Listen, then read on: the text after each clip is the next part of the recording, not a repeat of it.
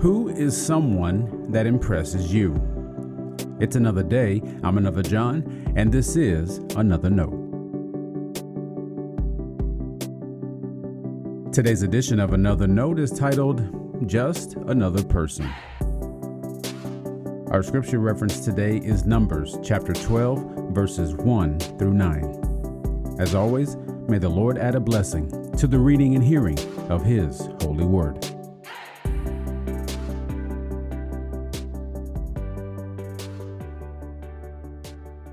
While they were at Hazeroth, Miriam and Aaron spoke against Moses because of the Cushite woman whom he had married, for he had indeed married a Cushite woman. And they said, Has the Lord spoken only through Moses? Has he not spoken through us also? And the Lord heard it. Now the man Moses was very humble, more so than anyone else on the face of the earth. Suddenly the Lord said to Moses, Aaron, and Miriam, Come out, you three, to the tent of meeting. So the three of them came out. Then the Lord came down in a pillar of cloud and stood at the entrance of the tent and called Aaron and Miriam. And they both came forward. And he said, Hear my words. When there are prophets among you, I, the Lord, make myself known to them in visions I speak to them in dreams.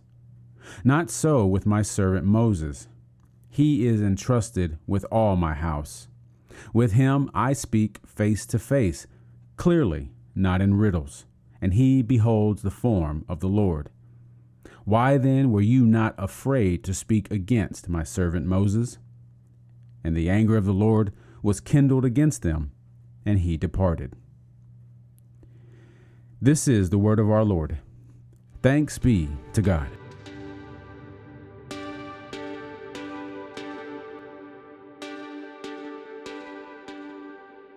Through their desert journey, the Israelites complained against Moses. At one point, Miriam and Aaron joined the complaining chorus. As sister and brother to Moses, theirs was a different criticism. Numbers 12 tells us it was because of his marriage.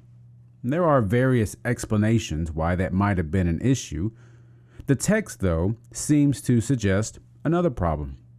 Call it sibling rivalry, call it jealousy, call it a need for recognition. Surely, they said, God had spoken through them too. Was the marriage issue a mere springboard then to get to what was really on their minds? Ironically, after they shared their gripe, the Lord didn't speak through them. The Lord spoke directly to them. God heard what they said and responded. But in between God hearing and God speaking, the text offers a commentary on Moses. In this short story, he doesn't say anything. Miriam, Aaron, and God are our only speakers. Instead, we're told Moses was very humble, more so than anyone else on the face of the earth.